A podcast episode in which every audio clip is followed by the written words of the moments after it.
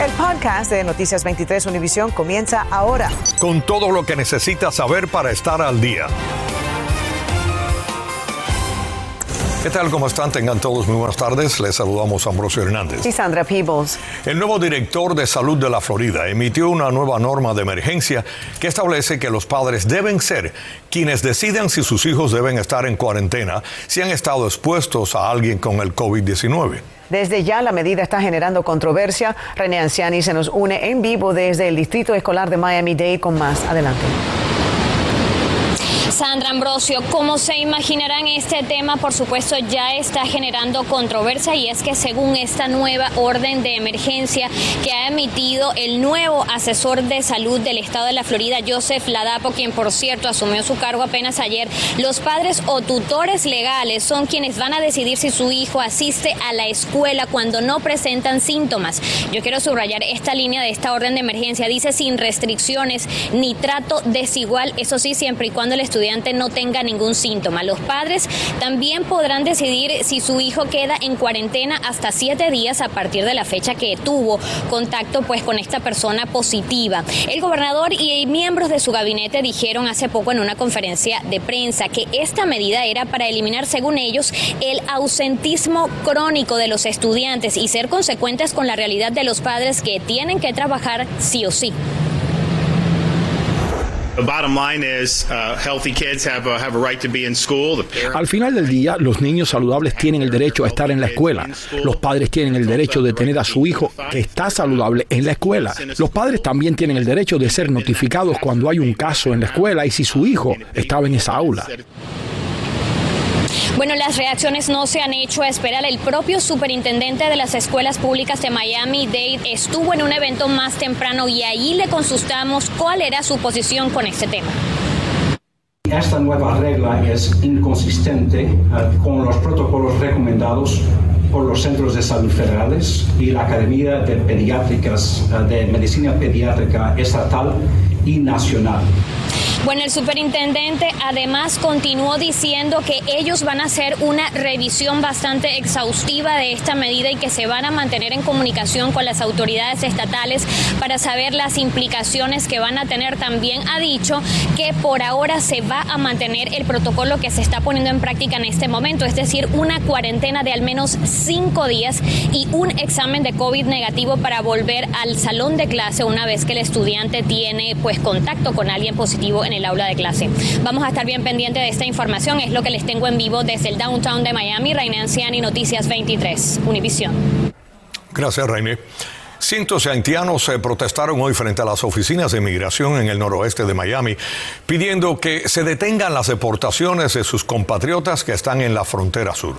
Cientos de migrantes ya han sido devueltos a Haití, pero todavía queden miles debajo del puente en territorio mexicano y estadounidense que esperan flexibilidad por parte de la Casa Blanca. Jenny Padura nos tiene más. Decenas de haitianos tomaron las calles en el noroeste de Miami-Dade con un mensaje contundente para la administración del presidente Biden. Lo que está pasando en Texas no es humano. Estamos sufriendo todos porque algunos han sido maltratados por los policías con caballo, le han metido con látigo.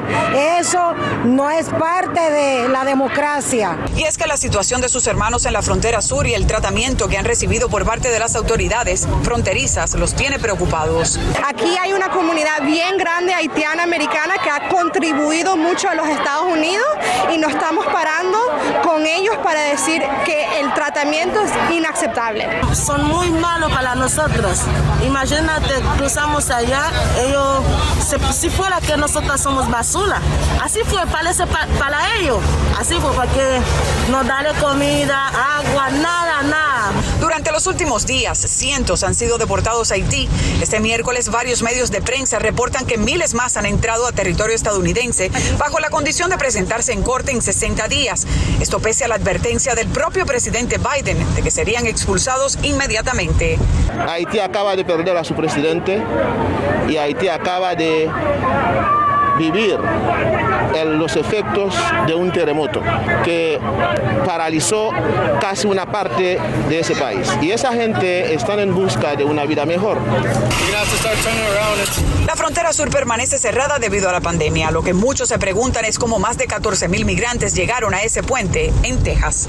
Tenemos comunicación con grupos que están viniendo y tienen meses eh, caminando desde Chile, desde México, desde Brasil, vienen por Sudamérica y esto no fue que pasó de la noche a la mañana, ¿sí? Según cifras ofrecidas este martes, se estima que han deportado a más de mil haitianos. Mañana habrá otra manifestación por parte de organizaciones que defienden los derechos de esta comunidad.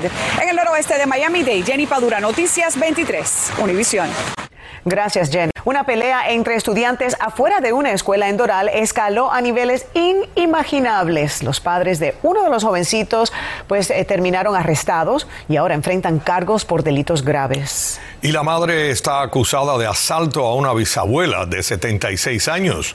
María Fernanda López salió a investigar y ahora nos dice por qué una familia culpa a la otra.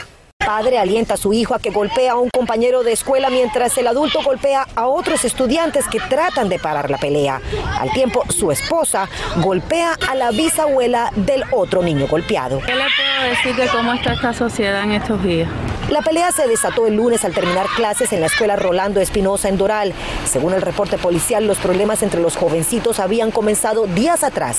El incidente ocurrió exactamente a media cuadra de distancia de la escuela en este punto donde la agresión escaló a mayores.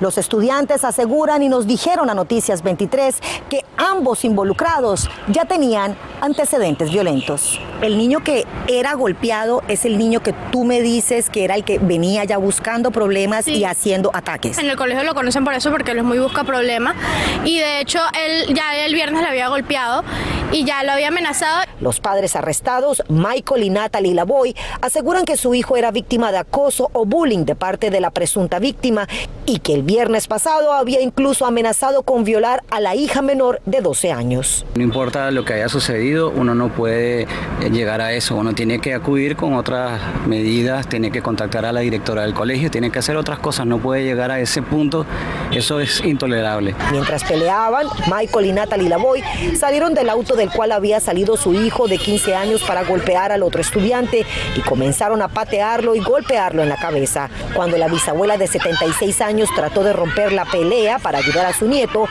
Natalie Laboy la empujó al suelo, la agarró por el pelo, ambos brazos y en el proceso sus uñas se clavaron en los antebrazos. No es lo que estamos acostumbrados a ver acá, ni, ni la educación que le damos a nuestros niños. El Distrito Escolar de Miami-Dade en un comunicado dijo: urgimos a los padres a que hagan su parte y actúen responsablemente, siendo un modelo a seguir para sus hijos. Los estudiantes involucrados en este incidente serán disciplinados acorde a los códigos de conducta. Informó María Fernanda López, Noticias veintitrés, Univisión. Infórmate de los principales hechos del día en el podcast de Noticias veintitrés Univisión. La policía de Miami-Dade está investigando un caso de fraude con la lotería que se repite demasiadas veces. Efectivamente, Sandra, una mujer de más de ochenta años cayó víctima de esta estafa y como nos cuenta María Alesia Sosa, las sospechosas la interceptaron en plena calle. Una mujer de ochenta y tres años fue víctima de una estafa en la que le robaron casi veinte mil dólares de sus ahorros. Todo comenzó en el estacionamiento de un supermercado. Una anciana salía de hacer su compra como cada semana y fue abordada por una mujer que le decía que había ganado la lotería. Sin embargo, no podía cobrarlo porque no tenía papeles en Estados Unidos. Después de ganarse su confianza, en pocos minutos le pidieron dinero a cambio de recibir una parte del jugoso premio de lotería. Si alguien me dice que necesita dinero, pues si yo puedo colaborarle, se le colabora con algo. No hay que hacerle caso, ¿sabe? Hay que seguir su camino e ignorarla, porque yo sé que eso es, es una estafa. Dos, si alguien le pide dinero en la calle, por muy atractiva que suene la oferta, rechácela. Es muy probable que se trate de una estafa. Yo ni, ni lo vuelvo a ver ni le hago caso. Bien rápido me, me voy. Yo le daría todo lo que tengo a las mujeres. Pero tiene que tener cuidado. ¿Por qué? Todo lo que parece ser bueno no es bueno. La víctima se montó en el auto de la sospechosa y la dirigió hasta su propia casa. Y si usted tiene alguna inquietud, no se acerque a la persona, no vaya al banco, no vaya a su casa, porque muchas veces las personas van al banco y eh, se hacen pasar como amigos. La víctima retiró diecinueve mil dólares en efectivo que tenía en su casa y se los dio a la sospechosa y a otra mujer que la acompañaba. Las tres regresaron al supermercado, la hicieron bajarse del carro en el estacionamiento y luego se dieron a la fuga. Estas personas están en todos lados, los están esperando fuera del banco, están en centros comerciales, en supermercados. La policía difundió un retrato hablado y pide a la comunidad ayuda para encontrarla, pero sobre todo alertan a otros para que no caigan. María Alicia Sosa, Noticias veintitrés, Univisión. Indignante. Y le tenemos otra. Mientras el sur de la Florida soportaba altas temperaturas este verano, un inquilino nos pidió su ayuda porque lleva siete meses viviendo sin aire acondicionado. El hombre alquila un apartamento y encontró una solución temporal, pero ahora lo están multando por esa solución. Erika Carrillo nos cuenta qué dice la ley en estos casos. Algo de hielo para refrescar un poco la, la, la situación. En los últimos siete meses, Ángel Rodríguez ha hecho de todo para mitigar el intenso calor en el apartamento que renta en Miami Beach. Ahora no sé cuánto más voy a estar sin aire acondicionado. Es insoportable. Yo tengo que usar esta unidad más un ventilador. Mi hija utiliza una unidad portátil. En febrero encontró su apartamento desordenado y con un hueco en el techo. ¿Quién lo dejó abierto? Eh, la administración del edificio. La asociación había entrado sin avisar, supuestamente porque el aire se central del edificio se dañó y debían repararlo. Ellos dijeron que iban a tardar más o menos tres a cuatro semanas para repararlo, cosa que nunca hicieron. Yo compré un aire provisional. Ángel instaló un aire de ventana, otro portátil y ventiladores, pero su cuenta de luz saltó de treinta y uno a ciento sesenta dólares mensuales, y aunque le renta a un propietario privado, la reparación del aire central dependía de la asociación del condominio Bay Garden Manor. Nunca recibí una carta de disculpa, de... no me ha respondido cuándo van a arreglar el aire. ¿Ahora qué pasa? Lo más insólito le ocurrió hace un par de semanas cuando nos llamó pidiendo ayuda. Además de que no resuelven la situación, ahora estoy siendo multado por la administración del edificio. Bay Garden le advirtió en una carta que el aire de ventana viola las reglas del condominio y que lo multará con cien dólares diarios por no removerlo. ¿Qué piensas de la asociación que por un lado no te arregla el aire pero te está multando? Es frustrante, es frustrante. Te chocas contra este muro de, de prepotencia que no te ayudan y, y ellos insisten. No, no, es que tienes que removerlo. Ok, entiendo que tienes problemas, pero remuévelo. Pero es que ellos no tienen el problema de aire que yo tengo. La compañía que administra Bay Garden no respondió a mensajes. I'm asking for mister John Fernández. He's the manager. He's no, no Tampoco nos atendieron cuando fuimos a buscarlos. Le preguntamos a un abogado con experiencia en condominios si Ángel, siendo un inquilino, tiene que pagar la multa. La multa sería contra el dueño, no contra el inquilino, porque, de nuevo, el inquilino no tiene ninguna obligación eh, con la asociación. Simplemente él tiene la obligación de eh, pagar su renta mensual. Pero además, si tienen el poder de dar multas, ellos tienen que tener un, un comité de tres individuos que no son parte de la junta directiva, donde el inquilino y el dueño tendrían que explicar la razón por cuál tiene este aire acondicionado. A diferencia de la asociación, inspectores de Miami Beach le dieron sesenta días para resolver el problema o pedir un permiso especial. Estaba pensando que probablemente durante ese margen de sesenta días el edificio solucione algo o haga un arreglo provisional, porque no puedes dejar a la gente sin aire. O sea. Noticias veintitrés confirmó que Bay Garden aún no tiene aprobados los permisos para varias reparaciones, y tras nuestra visita el propietario que le renta a Ángel le instaló otro aire portable porque se desconoce cuándo volverá a tener aire central. Sobre la multa no han vuelto a decirle nada. Erika Carrillo, Noticias veintitrés, Univisión. Una decena de personas quedó sin hogar hoy después de un voraz incendio destruyó una casa que estaba dividida en tres apartamentos en North Miami Beach. Las autoridades dijeron que el incendio comenzó después de las diez y treinta de la noche en la cocina de una de las unidades. Los bomberos batallaron más de seis horas contra las llamas, pero casi a las seis de la mañana el fuego se reactivó y los bomberos tuvieron que intensificar sus labores. It was called in a... Los vecinos se llamaron desde una residencia con varias estructuras, un par de fíjense, donde uno estaba incendiándose. Por la estructura de la casa, con diferentes niveles de techos, era un fuego difícil de controlar. Yo estaba a punto de acostarme, mi hijo estaba en su cuarto jugando con su consola, ¿no? Y él me, yo comencé a oler algo raro y mi hijo me, esto mi hijo agarra y me sale del cuarto y me dice, papá, venga, hay algo raro. Los bomberos declararon la vivienda como pérdida total, ya que uno de los techos eh, corre peligro de derrumbarse.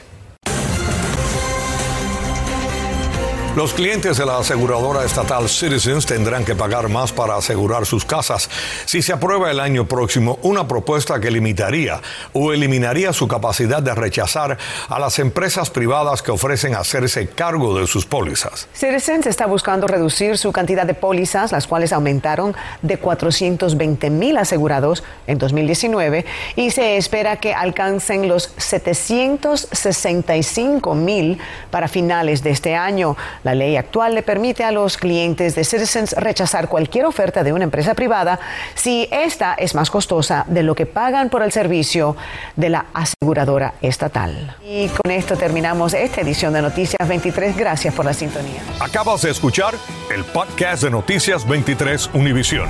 Puedes descubrir lo mejor de los podcasts de Univisión en la aplicación de Euforia o en univision punto com diagonal podcasts.